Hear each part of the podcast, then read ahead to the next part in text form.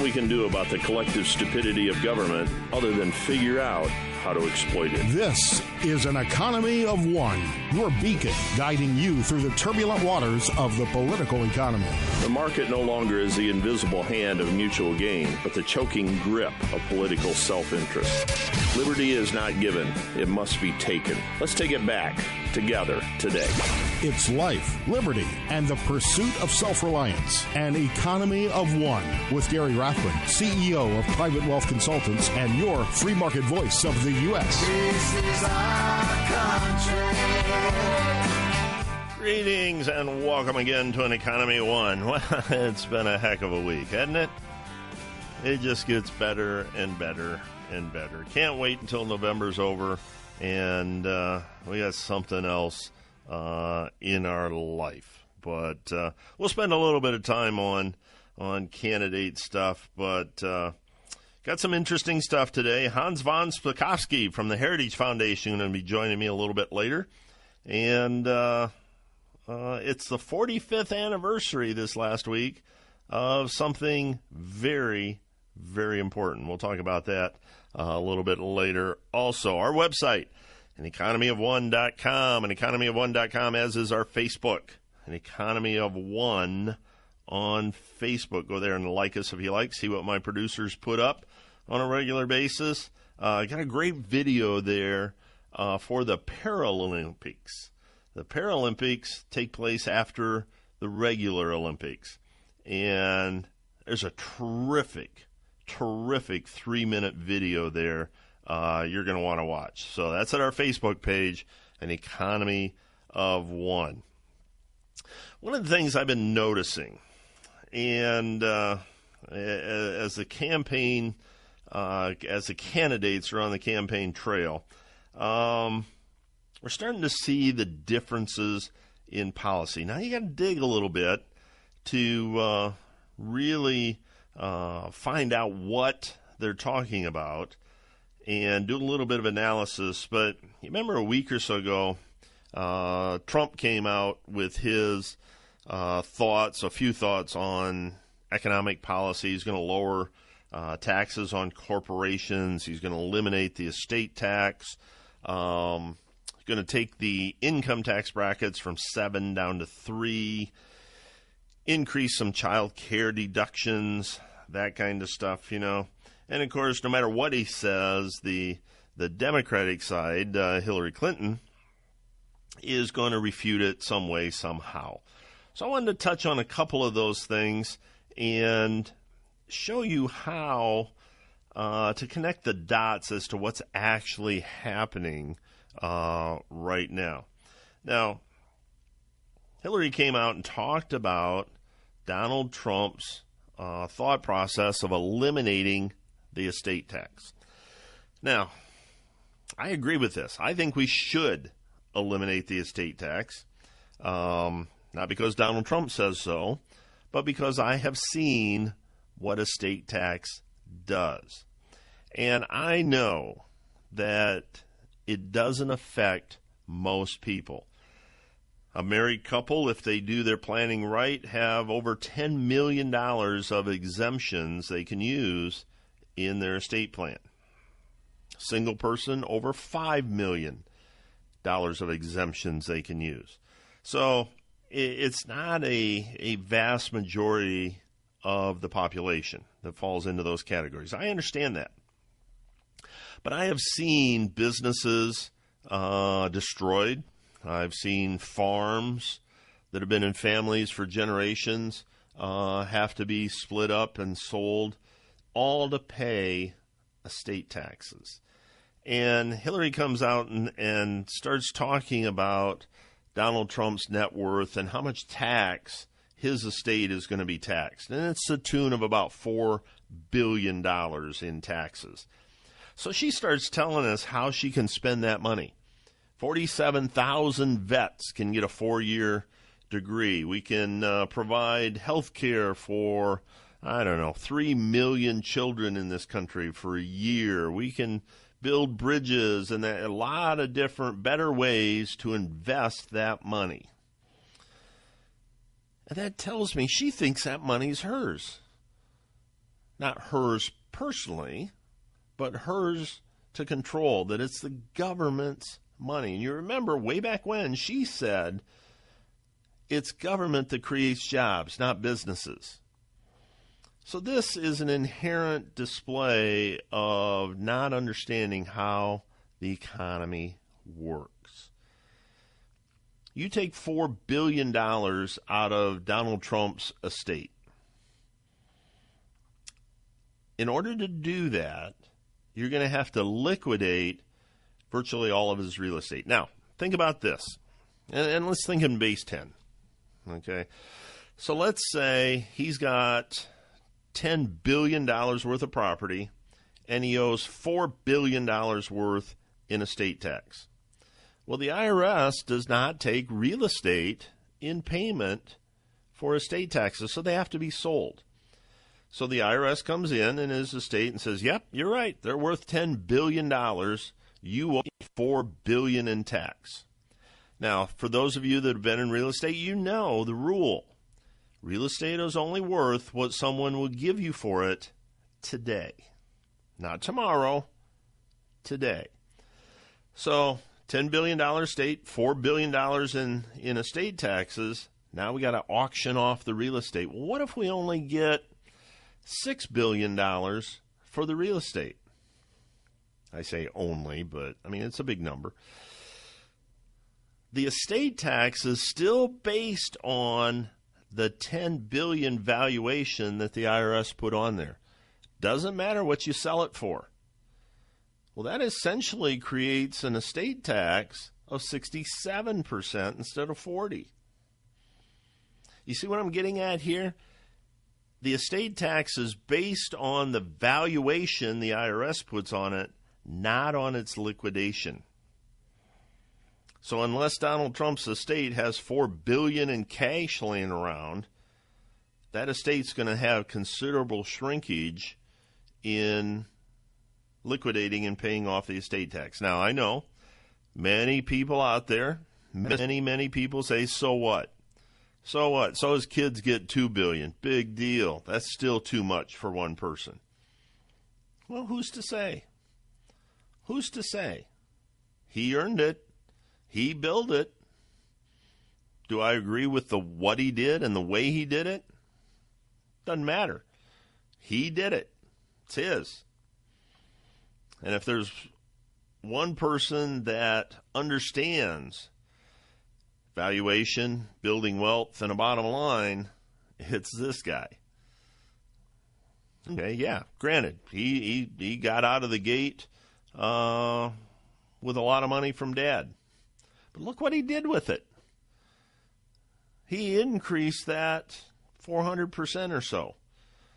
Who's to say his kids won't take that 10 billion and increase it 400% more? I've not met his kids. I've heard them.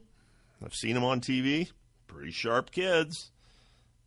Probably likely to increase the Trump wealth past that. I'm not a parent, but I would hope that they would increase it past that. Hillary makes a statement on the income tax. Donald Trump doesn't need a tax cut. I don't need a tax cut. It's time for the wealthy, wealthiest Americans, whoever you are, as well as corporations of Wall Street, to pay your fair share in taxes. Now, that's the F word. That's the F word in my book. Fair. Okay? If Hillary doesn't think she's paying enough in tax, you know, she can write a check. The IRS will cash it. She doesn't have to stick to strictly the tax rates. She wants to feel good about herself. She can write a check. And uh, I said the same thing about Warren Buffett in years past, making the ignorant statements that he pays less, has a lower tax rate than his secretary. Well, that's deceptive because he gets most of his income from capital gains, not earned income. And he's counting on people's ignorance on how things work to persuade him. Bernie Sanders was the same way. He wanted to raise taxes back up to the the 50s and the 60s where it was a 70 to 90% top tax rate.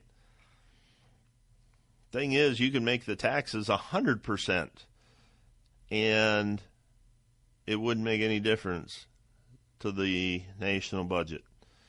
Obama's been running trillion dollar deficits. We're 19, close to 20 trillion dollars in debt. You can tax 100% of the top 1%'s wealth, wouldn't make any difference to the number. It's spending that's the problem. Spending that's the problem. These politicians now, I'll, I'll, I'll, I'll put Donald Trump in this category. Category. Both of them want to spend a lot of money. Both of them, the way I see it, will probably increase the national debt if they're in office.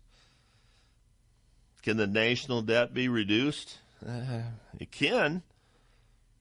Not easily, though.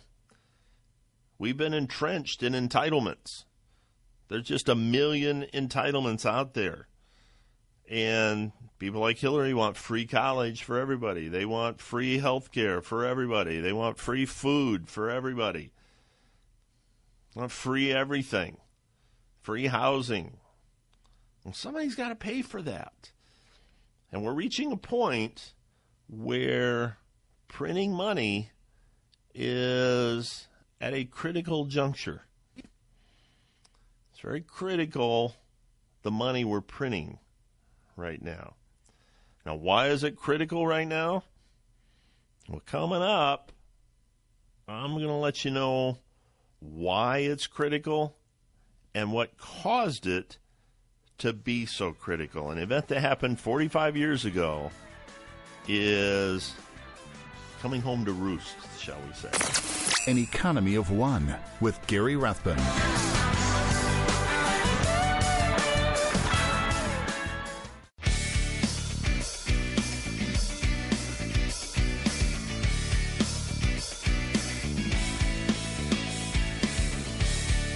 Back to An Economy of One with Gary Rathbun. Well, this week we had a very, very important anniversary, and quite honestly, I didn't see it mentioned hardly anywhere. 45 years ago this week, President Richard Nixon took us off the gold standard. August 15th, 1971. Took us off the gold standard. Now, let's talk about that for just a few minutes because it's important. It's important today because had he not done that, we probably, probably wouldn't be in the situation that we're in today with our deficits and national debt. But let me explain why. Prior to 1971, our dollars, still the world's reserve currency, by the way, became the world's reserve currency in the mid 20s, our dollars was backed up by gold to the tune of $35 an ounce. In other words, you could take a dollar bill to a Federal Reserve Bank and they would give you one thirty fifth of an ounce of gold for it. Now, that's technically they would do that. Realistically, maybe not so much. They might have had a minimum of, you know, 10 ounces or something like that. But theoretically, our dollars were completely backed by gold, and it was fixed at $35 under FDR, Franklin Delano Roosevelt. And if you remember in 1930, oh man, I think it was 31 or 33, um, Roosevelt made it essentially illegal for individuals to own gold and ask everybody to turn it in. Well, back then, our dollar was pegged to gold at $20 an ounce. So if you had gold, you took it to a Federal Reserve Bank and they give you $20 an ounce for it. After that decree was done, FDR immediately raised the valuation from 20 to 35. In other words, devaluing everybody's $20 bills that they got from the Federal Reserve by 40% immediately. And it stayed at $35 an ounce right up to 1971 when Nixon took us off the gold standard because people, we, we, we, we were spending a lot of money in the Vietnam War. And so we were printing a lot of money and countries around the world that held dollars were getting nervous. So they were starting to bring their dollars to the United States and exchange them for gold at $35 an ounce. And very quickly, we would have ran out of gold. Now, maybe we did, I don't know, but technically, we would have run out eventually. So Nixon said, um, you know what? We're going to stop that. We're not going to tie the dollar to gold anymore. It's going to be a fiat currency. And uh, he said two things really stupid. Well, he said a lot of things really stupid, but these two things in particular referencing this. One, tomorrow, your dollar will be worth just as much as it is today. And he was right. The next day, your dollar was worth a dollar. Day after that, it sucked, but uh, the next day it was okay. And two, this is just a technical, temporary situation to stop the speculators around the globe in dollars from destroying our currency. Now, I paraphrase that. That wasn't a direct quote. But the idea was to unlink the dollar to gold. Fiat currency means that a government says what the currency is worth. So in our case, the government says a dollar is worth a dollar. This little piece of paper, it's not really paper, by the way, it's made out of cloth, but everybody says paper money. This little piece of paper is worth a dollar and it's good for all debts and services. And in fact, you are required to take that little piece of paper, really cloth, um, as payment for goods and services. You cannot refuse it. And what that did, it allowed our federal government to run deficits unchecked. So all the money we were spending on the Vietnam War, suddenly we could print as much as we wanted now and finance the war effort. And it's been 45 years, 45 years this last week. And uh, I guess you could still classify that as temporary. Um, but uh, temporary has been a long time. Long time. And we're never, never going back to the gold standard. So all these people that say, "Oh, we got to tie tie dollars back to gold and, and make our money sound," not going to happen. Uh, and uh, and I'm not saying that from a cynical point of view. I'm saying it from a practical point of view. Not going to happen. Not going to happen. We we're tied in deficits too much, and fiat money is the world standard. Our dollar is based on what the government says it's worth, and everybody else's currency is tied to the dollar. That's why we're the world's reserve currency. So everybody bases their valuation not on gold, not on silver or any other hard asset. They base it on dollars. Virtually every barrel of oil traded in the world traded in dollars, no matter what the country. So Nixon taking us off the gold standard, big, big deal. Still paying for it today. Very few people brought it up this last week. I didn't see it hardly anywhere where people were talking about going off the dollar. Keep it in mind. Coming up next, Hans von Spakovsky from the Heritage Foundation is going to join me for a few minutes. You want to stay for that. Gary Rathbun, an economy of one.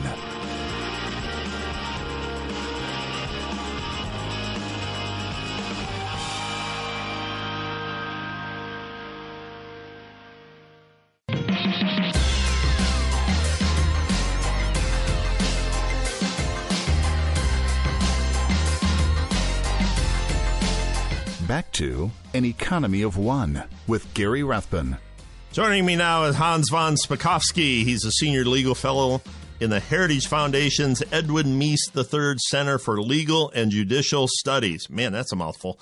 He's a co author with John Fund of the books Who's Counting? How Fraudsters and Bureaucrats Put Your Vote at Risk, and most recently, Obama's Enforcer Eric Holder's Justice Department. He also spent two years with the Federal Elections Commission. Hans, welcome back to an Economy of One. Well, thanks for having me back. As always, I try to catch your stuff that you write. And I think it was last week I was reading a column on Daily Signal and told my producer, I said, hey, here's Hans' name here. Uh, wrote this, and he was talking about the uh, voter ID out in Texas. And kind of a small victory or a partial victory for Texas voter ID laws. Can you tell us a little bit about that?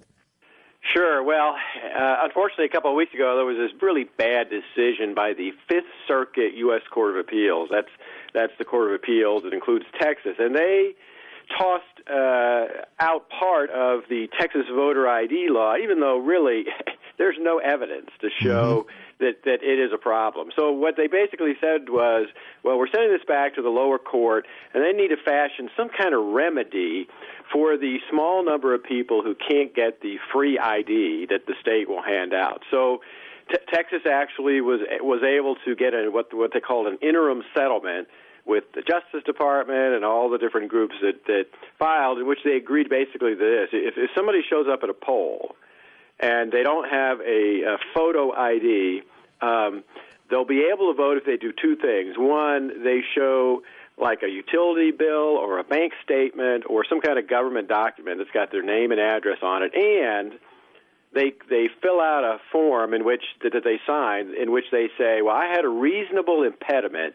That kept me from getting a voter ID. The, the court approved that, mm. and so that's going to be uh, the situation for the November election in Texas.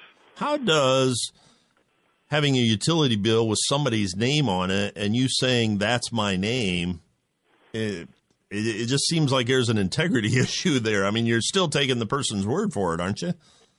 Yeah, you are. You you and I both know how easy it is to use a, a, a word processing program yeah, yeah. to just create something like that. And look, here's the thing: the the the judges made this decision despite the fact that the uh, U.S. Justice Department and all the plaintiffs of the case, you know, they couldn't find a single witness out of the entire state of Texas who was going to be unable to vote because of this voter ID law. Not not just that, but the law has actually been in effect in Texas since uh, 2013, so three years. So we've actually got election results, and the election results show that it didn't have any effect in depressing turnout or in any mm-hmm. way keeping people from the polls. Well, and the, and the state ID is uh, ID is free. I mean, yeah. it's not like it's five bucks or ten bucks or something. And and uh, read in your column, the district court judge uh, Nelva Gonzalez Ramos Ramos, she tried to to claim it was a poll tax or something, even though there's no money attached to it. Yeah, yeah, she did. She also said that the legislature had intentionally discriminated in passing this law, even though there wasn't a single piece of evidence of any kind that any of the legislators uh, intended to discriminate. In fact, she made it pretty clear that the reason she thought they were intentionally discriminating was because there's no reason to pass a voter ID law other than if you want to discriminate. That, that's how nutty. That's how nutty it was. It probably wouldn't surprise you to know that she's she was an Obama uh, uh, appointee to the of, federal of course, court. Uh, of course. But you know, it, it, it concerns me. I mean, we kind of joke about it a little bit but you know, you also talk a little bit about North Carolina and some of the the goofy things going on there. But it concerns me going into this election. This election is scary enough without thinking of uh, or being concerned, overly concerned with voter fraud and and uh, election fraud and and those kind of things. I mean, the last time we talked, we're in Ohio, and we had districts in Ohio that had you know 110 percent of the registered voters vote and uh, it just really concerns me. It seems like this is getting worse and worse and worse uh, every election we have. Are we we trending in a negative way, or are we trending more in a positive way?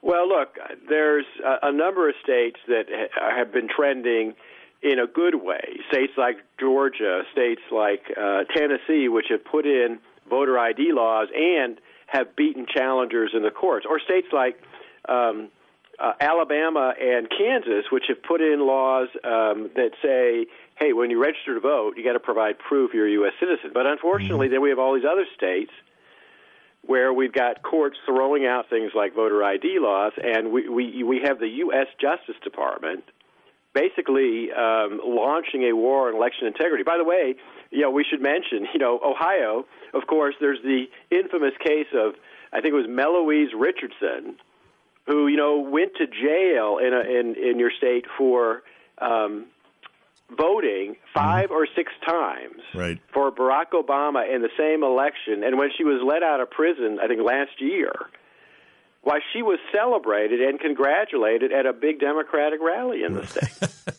you know, and once again, it, it, it makes me chuckle and it makes me nauseous at the same time because I would think that no matter what party you're on, what side of the the the, the aisle you're on, or what party you're affiliated with, you would want integrity in the polls. You you would want that integrity. I, I mean, I don't mind losing if I lose properly.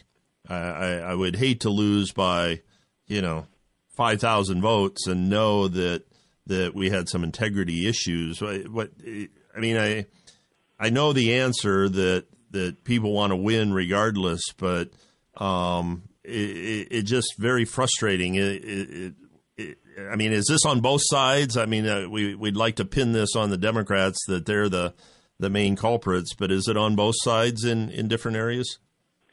Well, yeah. I mean, in Kentucky, for example, they have a bad history and tradition of um, buying votes. Uh, mm-hmm. and that's uh, Republicans there, local officials have been found guilty of that. But unfortunately, it is true that most of the recent cases uh, that have been found have been um, Democratic uh, legislators and consultants who, who've been caught doing this. That that's frankly very sad. That that's that that's the case.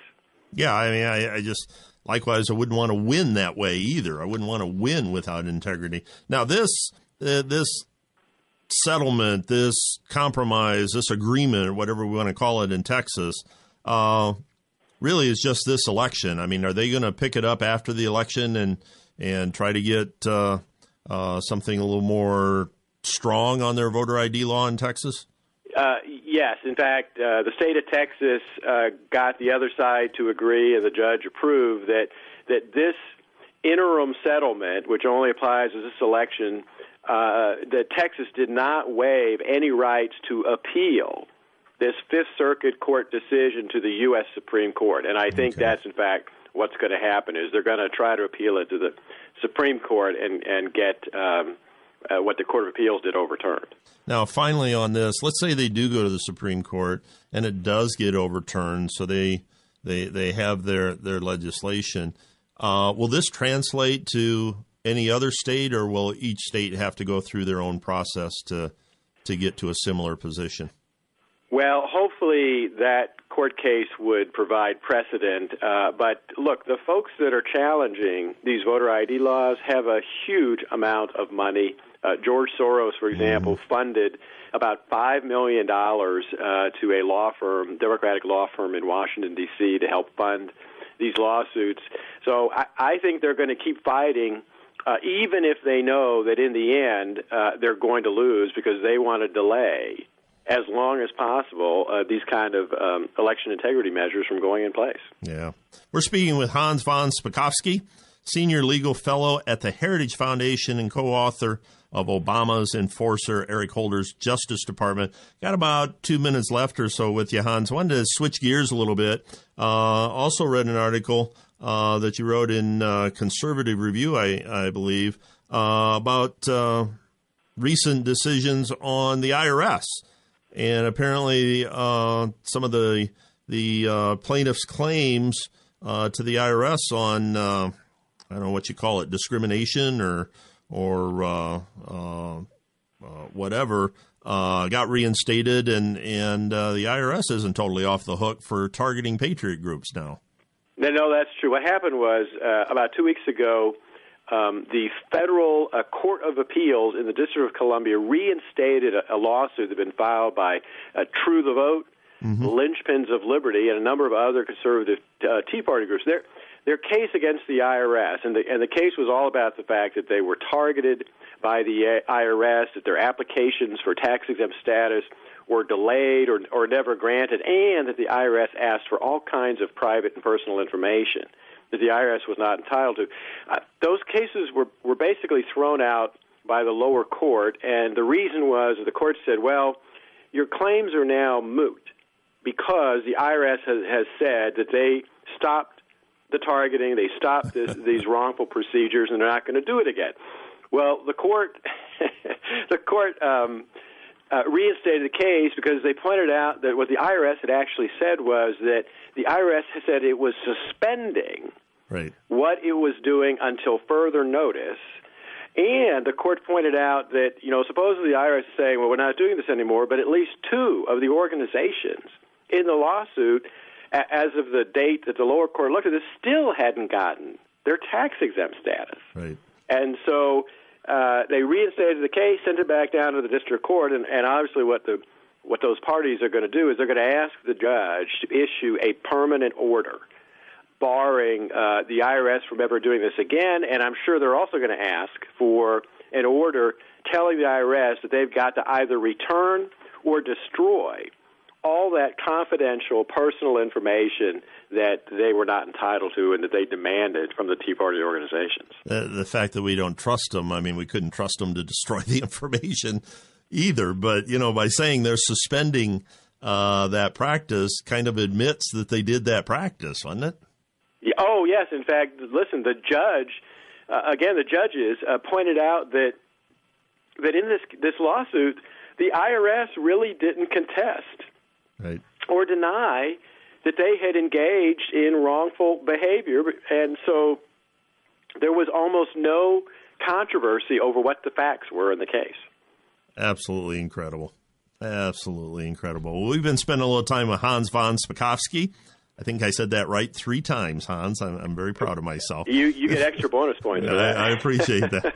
He's from the Heritage Foundation. He sits at the Heritage Foundation's Edwin Meese uh, the Third Center for Legal and Justice Studies, and uh, author of Obama's Enforcer, Eric Holder's Justice Department, with his uh, partner in crime, John Fund. John's going to be joining me in a couple days. So uh, we're going to talk to John uh, again soon. So Hans, once again, I appreciate all your time. Appreciate your uh, insights and the work you do, and uh, hopefully we can talk again uh, real soon. Sure, happy to be back anytime. Thanks, Hans. Have a good evening. Up next, an old solution that's gaining popularity to reducing funeral expenses. I'll talk about that next. An Economy of One with Gary Rathbun.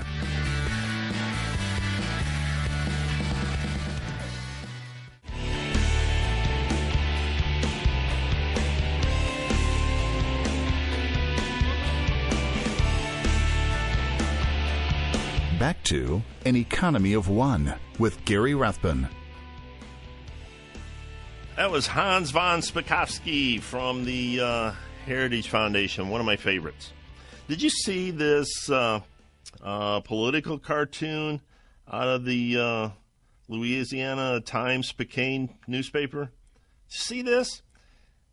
It has a police officer standing there, and he's holding a little piece of paper that says Miranda rights and uh, the uh, cartoonist writes above the police officer for white people. And then right beside it, he's got the police officer again holding a little piece of paper called Last Rights, and a little uh, line above the police officer for black people. Now, really?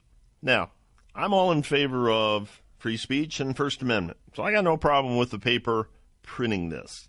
I do have a problem with the paper thinking there's no consequences to printing this. And if a conservative newspaper or website would have done something like this, if this would have been on, I don't know, Drudge Report or something like that, um, we'd have buildings on fire and uh, cops getting hurt and shot and, and that kind of stuff. I think it's poor judgment. I think they have a right to print it. Don't get me wrong. I think it's stupid to print it, but. Uh, I think they have a right to print it, and uh, but there's consequences to this. What if President Bush, after Hurricane Katrina, would have been playing golf instead of trying to do something? Look at all the flooding going on in New Orleans now. You don't hear anything about it, do you? Don't hear anything. President Obama's on vacation, playing uh, golf, round number 305 or something. I don't know what it is.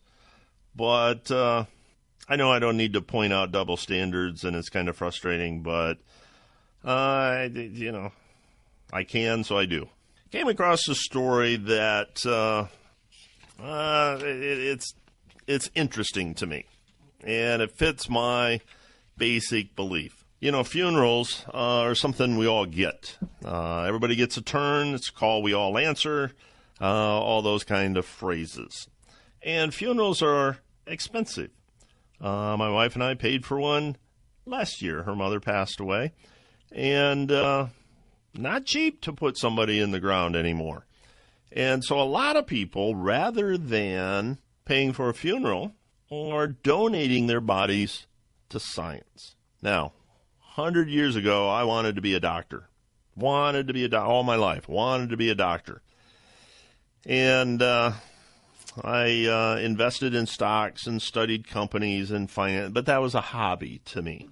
As a kid, I loved annual reports. I loved reading stock market numbers and all that kind of stuff. But it was a hobby. I wanted to be a doctor.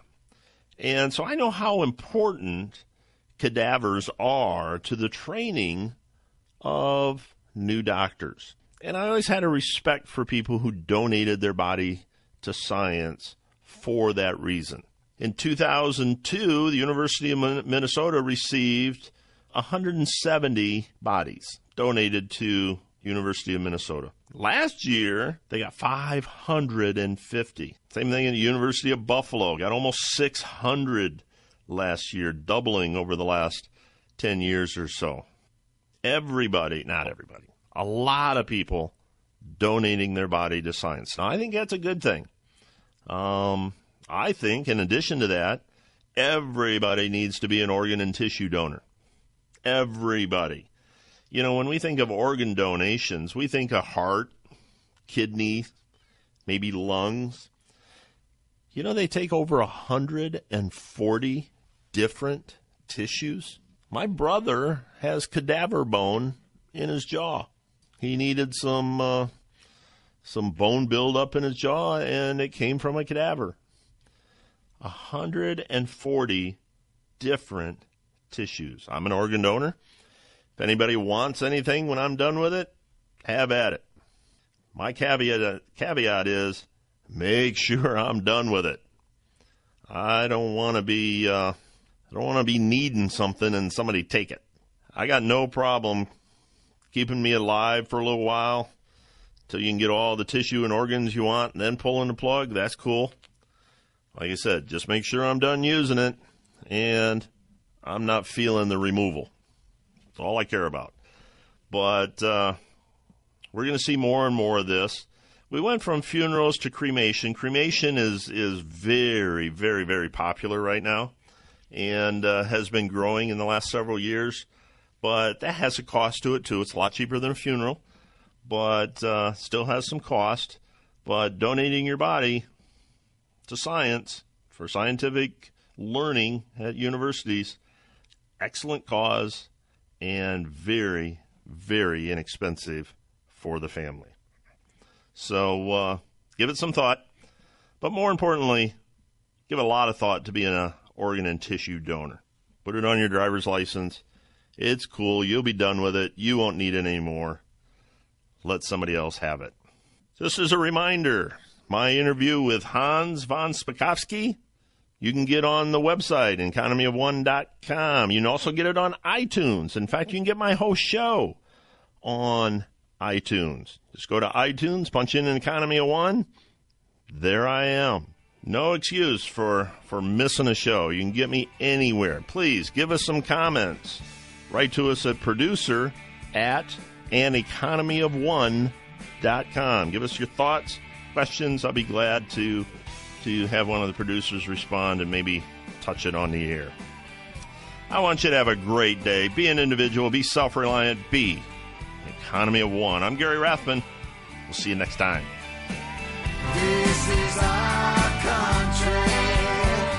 The views expressed on this program do not necessarily reflect the views of this station. Listeners should consult their own financial advisors or conduct their own due diligence before making any financial decisions. Private Wealth Consultants is an SEC registered investment advisor.